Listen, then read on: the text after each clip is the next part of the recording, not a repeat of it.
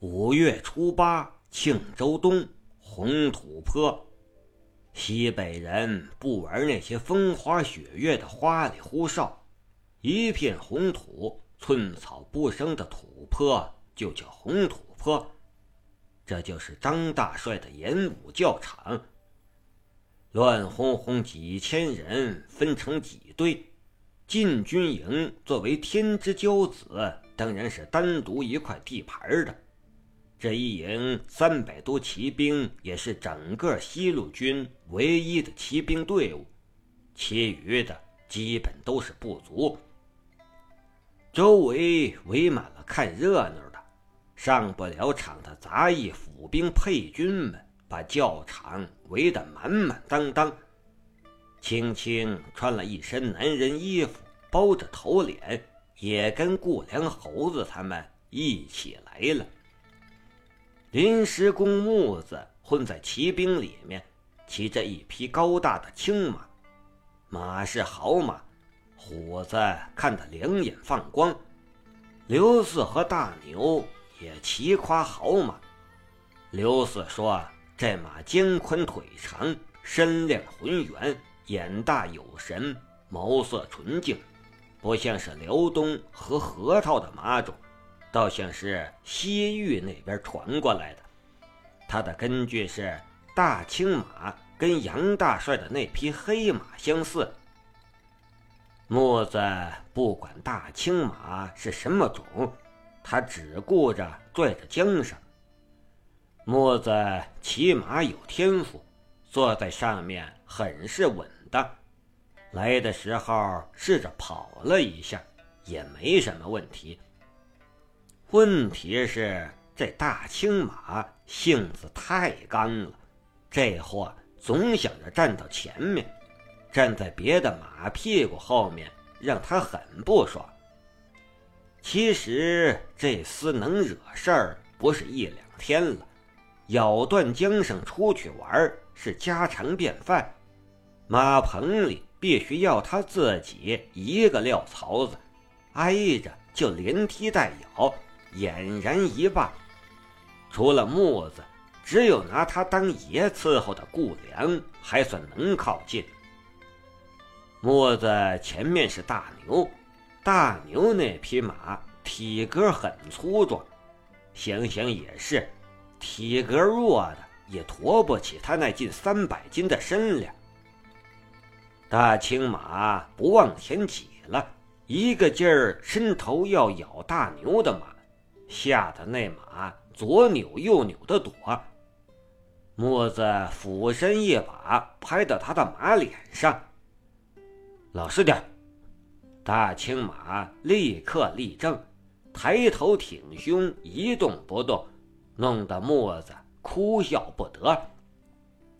来了一阵窃窃私语，大帅来了。木子也对张三公子很好奇，定睛看去，刘四哥上辈子可能是卖水果的，知道把好看的摆在上面。骑兵营离土台子很近，所以看得倒也清楚。有点失望，很普通的一个胖乎乎的油腻中年男人，面相随和。左手那个倒是有点看头，修长身材，一袭长衫，脸色严肃，满身书卷气。右边那个，呃，右边那个是个体态丰腴的女人，戴着面巾，看不到容貌，但身材真是一级棒，该细的地方细，该大的地方大得惊人。教场之上怎么还带着女人来了？算了，三公子高兴就好，反正他说了算。亲兵抱了个竹筒子放在土台子前面，三胖子微微点头示意，亲兵掏出火折子点着，砰的一声巨响，原来是个大炮仗，场面为之一静。战鼓擂响，演武开始了。台上几个亲兵令旗挥舞，下面各营头带人前进后退，左右横移。墨子也跟着大牛到处乱跑，周围看热闹的杂役府兵齐声叫好。开始的时候还好，各营还能按着令旗指挥走，可几千人一动起来，加上天气干燥，尘土很快就弥漫开来，再加上张大帅的亲兵也不靠谱。张大帅看着场中的混乱，一阵索然无味，令旗一通乱挥，不可避免的场面乱了套了。楚州的人跟徐州的撞到了一起，真定的人在骂怀州的人挡了路，教场里南腔北调，污言秽语乱飞。天进正午，日头又毒了，人踩马踏，尘土飞扬，周围叫好的早没了力气，纷纷躲进树荫里，东歪西倒。张大帅一句话都没说，顶着一脸土走了。亲兵们赶紧追上去，剩下尘土中的几千人和几百匹马一脸懵逼，不知道谁喊了一声，几千人一哄而散，都往树荫里跑。演武结束了。红土坡西边二里多的大树上溜下来两个人，跑到树丛里牵出两匹马，迅速上马飞奔而去。演武的几千好汉冲进树荫，另外几千人冲出树荫，看热闹的府兵杂役鸡飞狗跳，又是一阵尘土飞扬。刘四带着众人找了个通风干净点的阴凉地方，顾良和猴子带着一众杂役给众人卸了甲，接过战马牵走，又有几大桶水用车拉了来，让木子他们洗脸洗手，还有解渴的酸梅水送了过来。刘四坐下说道：我听吕秀才说了，此次军中的配军都不是大恶之人，等回去了要尽数放粮。猴子家里也没什么人了，到时候也跟我们走吧。吕秀才就是那个书生，本姓卢，因为脸型略长，军中都叫他吕秀才。猴子本来是东京大牢里的囚犯，犯的事儿不大，家里光棍一条。听刘四这么说了，赶忙答应，跟着刘四他们总比他在街上瞎混强。尽管穿着粗布衣服，包着头脸，按理这种场合青青不应该在场，他几次要走，却被木子拉住。只管坐着，听我的便是。”木子小声说道。两个人并排坐在树下，胳膊挨在一起，感受着阵阵凉风和胳膊上传来的对方体温。青青嘴角无声扬起，不时看一眼身边这个不羁的男人，想起昨天他说的话，青青认为木子有意让他坐在这里，是为了向众人宣示什么。木子其实根本没多想，咋的？张大帅公然带着个妖精上台了，我让青青在这儿坐坐，能咋的？一股浓浓的恶趣味。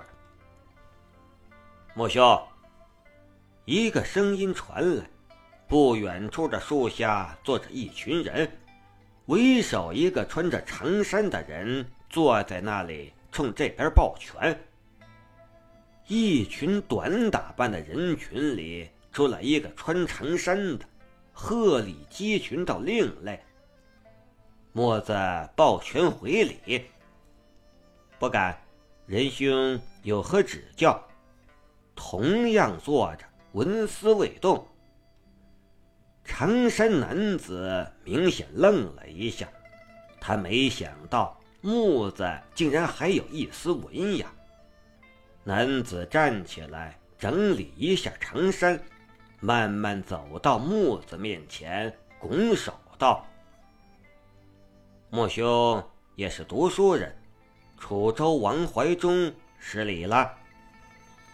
大宋是文人的天下，天生就高人一等，书读得好就能做大官，对普通百姓来说，进士是天上的文曲星，举人是头上的父母官，秀才是能跟知县老爷同桌吃饭的存在，童生也是四里八乡的明白人。谁家有喜事儿，如果能请来一位童生甚至秀才，那是非常有面子的事儿。千家请个读书人一起来做客，你如果不能请一位读书人陪客，那你再有钱也遭人鄙视。呸，就是个粗人。认识字儿、会写字，对于绝大多数普通百姓来说，就足够仰望了。军中什么最多？莽汉子，一个个满嘴黄腔，动辄骂娘，跟文人是两个世界。但对于识字的人的敬重，甚至是畏惧，深入每个宋人的骨髓。穿长衫无疑就是读书人的象征。刘四大牛跟树下众人齐齐站起来，表示对长衫的尊重。木子辅助王怀中的手臂，不让他行礼。王兄不必多礼，在下并非文人，有事直说即可。大宋境内没有文人会不承认自己的身份，哪怕认识三两百个字，都会拼命吹嘘自己的身份。王怀中虽然只是一个童生，但也是文人，妥妥的场中第一高学历。看着墨子一身短衣，王才子觉得自己主动跑过来有点失了身份，神情略带倨傲地说道：“某有个不情之请，来时匆忙，未带下人。你这婢子不错，可否割爱？”墨子愣住了。王才子继续说道：“某不白承你的情，拿这块玉交换吧。”说着，从腰上解下一块玉佩，伸手递了过来。玉质温润，雕工精致，倒不像便宜货。其实对于大宋人来说，当众要买个婢女真不是什么稀罕事儿。很多人喝点酒一高兴就送一个，可墨子骨子里不是大宋人，而且他已经知道了清清可怜的身世，这让他怒不可遏。墨子扭头看了一眼青青，青青低着头，手臂微微发抖。“滚！”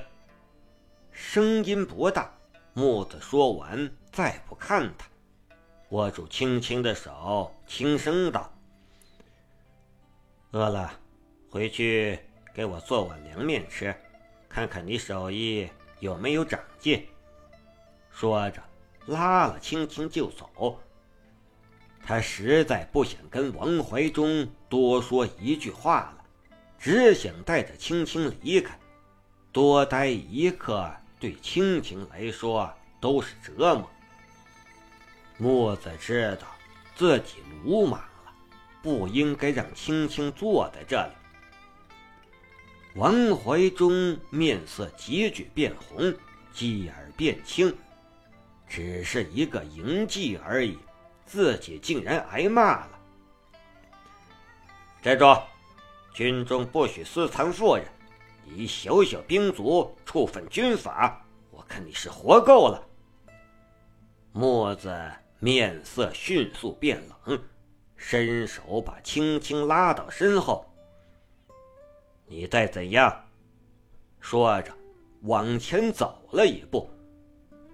王怀忠看出木子眼中的狰狞，下意识地退了一步，马上又恼怒喊道：怎的，你们北人营里就藏着营妓，我们南人便好欺负？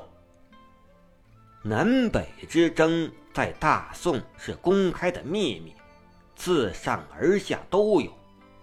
太祖太宗时期，朝堂之上公然喊南人不可为相，对南方人打压严重。近年来南方文风大涨，朝堂里南人渐多，因也有跟北人分庭抗礼之事，经常吵得不可开交，军中更是重灾区。王怀忠恼羞成怒之下，放了一把火，把所有人都烧到了。所有人都围了过来，分成泾渭分明的两派。洒家早就看你等不顺眼了，要打便打，歪歪唧唧作甚？总有唯恐天下不乱的主儿，一个高中的真定汉子喊道。这人木子知道，真定府人，名叫周八斤，据说啊，生下来就有八斤重。他也没辱没了自己的名字，长手大脚也就比大牛小了一号。男人队里当然不服，纷纷叫嚷着：打便打，怕了你们不成？两边越聚越近，说出的话越来越难听，眼看要动手。墨子拉着青青往外走，几千人的群架，大场面的，女孩子站中间不好。别吵了！刘四一声喝，众人纷纷住口。军中自有军中的规矩，几千人打起来，伤了人，不怕吃军法吗？所有人都有点踟蹰了。如果真的发生几千人的斗殴，死伤是一定的，踩都得踩死几个，那时动静就大了，最后必定要有一批人倒霉，更大的可能是两边都倒霉。如果只处置一方，必然不服，所以只能两边都罚，各打五十大板。所谓军中规矩就是单打独斗，伤了是技不如人，自己认倒霉。刘四哥兄弟二人是跟辽人厮杀过的，我等尊重英雄，不敢跟两位哥哥动手。王怀忠说道，话说得很场面，刘四却皱起了眉头。这货是聪明人，知道刘四和大牛勇武过人，就先把二人架到高处供起来。周八斤晃晃悠悠站到前面道：洒家想试试南边朋友的手段。王怀忠等人面露难色，周八斤这话是个不安分的性子，这段时间已经打过几场了，身高体壮不说，加上跟身材不匹配的灵活，混不吝的性子，标准的打架人才。大牛曾坦言，赤手空拳不敢说必胜周巴金。一时间场面有点尴尬。姓穆的，事情因你而起，你就打算缩着了？南边人群里传出一个声音。穆子心道，得，终究还得绕回来了。今天明摆着就是冲他来的。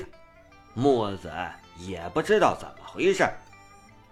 作为一个男人，最重要的品质是什么？担当，为身边的人遮风挡雨、排忧解难是你的义务，所以必要的鲁莽与冲动必不可少。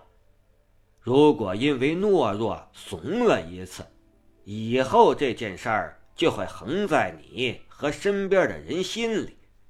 身边的人也许不会说什么，你自己也会不时想起自己的懦弱。当需要男人站出来的时候，你作为男人就必须站出来，哪怕你没做好，哪怕你被人捶得鼻青脸肿，你也必须站出来。王怀忠绑架了南方人，又不要脸的把四哥和大牛架了起来。刚才那个人又更不要脸的绕开周巴金，指名道姓的挑衅。穆子知道自己不能再沉默了，举手大声喊道：“穆子在此！小郭，你去教教青青做面，记得要放蒜放醋。”刚才剑拔弩张，穆子怕碰到青青，就偷偷带着他往外走。现在已经走到场边了，对方突然指名道姓的找他，有认识的人都在指指点点的看着他。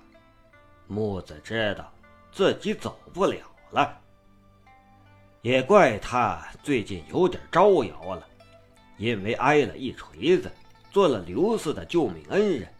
刘四用自己的面子给换了小帐篷，让顾良小心伺候，还有个如花色玉的大姑娘暖被窝。这他娘的是臭秋八过的日子吗？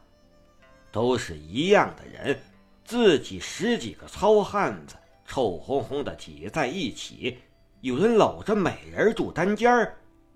更可气的是，这厮不懂低调，今天竟然带着女人大庭广众之下招摇，心里不舒服的可不仅仅是南方人。穆子在极短的时间里被所有的人认识了，人群闪开一条路，都想看看这个让人眼红的家伙到底有什么过人之处。穆子大概知道怎么回事了，一切源于嫉妒或者说不公。看着刘四微微摇头，不能让刘四制止这事儿。所有的人都要看穆子出手或者出丑，要看他是不是有足够的分量享受特殊。这份特殊仅靠四哥的面子好像不够，四哥拉下脸出面当然能阻止，没人敢当众挑衅。刘四和大牛的面子是用撩人的血和满身的伤疤换来的，是两双铁拳换来的。穆子没有面子，除了阴差阳错挨了一锤子。所有人已经自觉地空出了一个不大不小的圈子，穆子一直走到圈子中间，抱了抱拳，不需要说什么场面话，站在这里就够了。这证明他没怂，有什么招呼尽管来。好，够爷们儿！人群里一片叫好声，来自南方人群里的声音丝毫不小。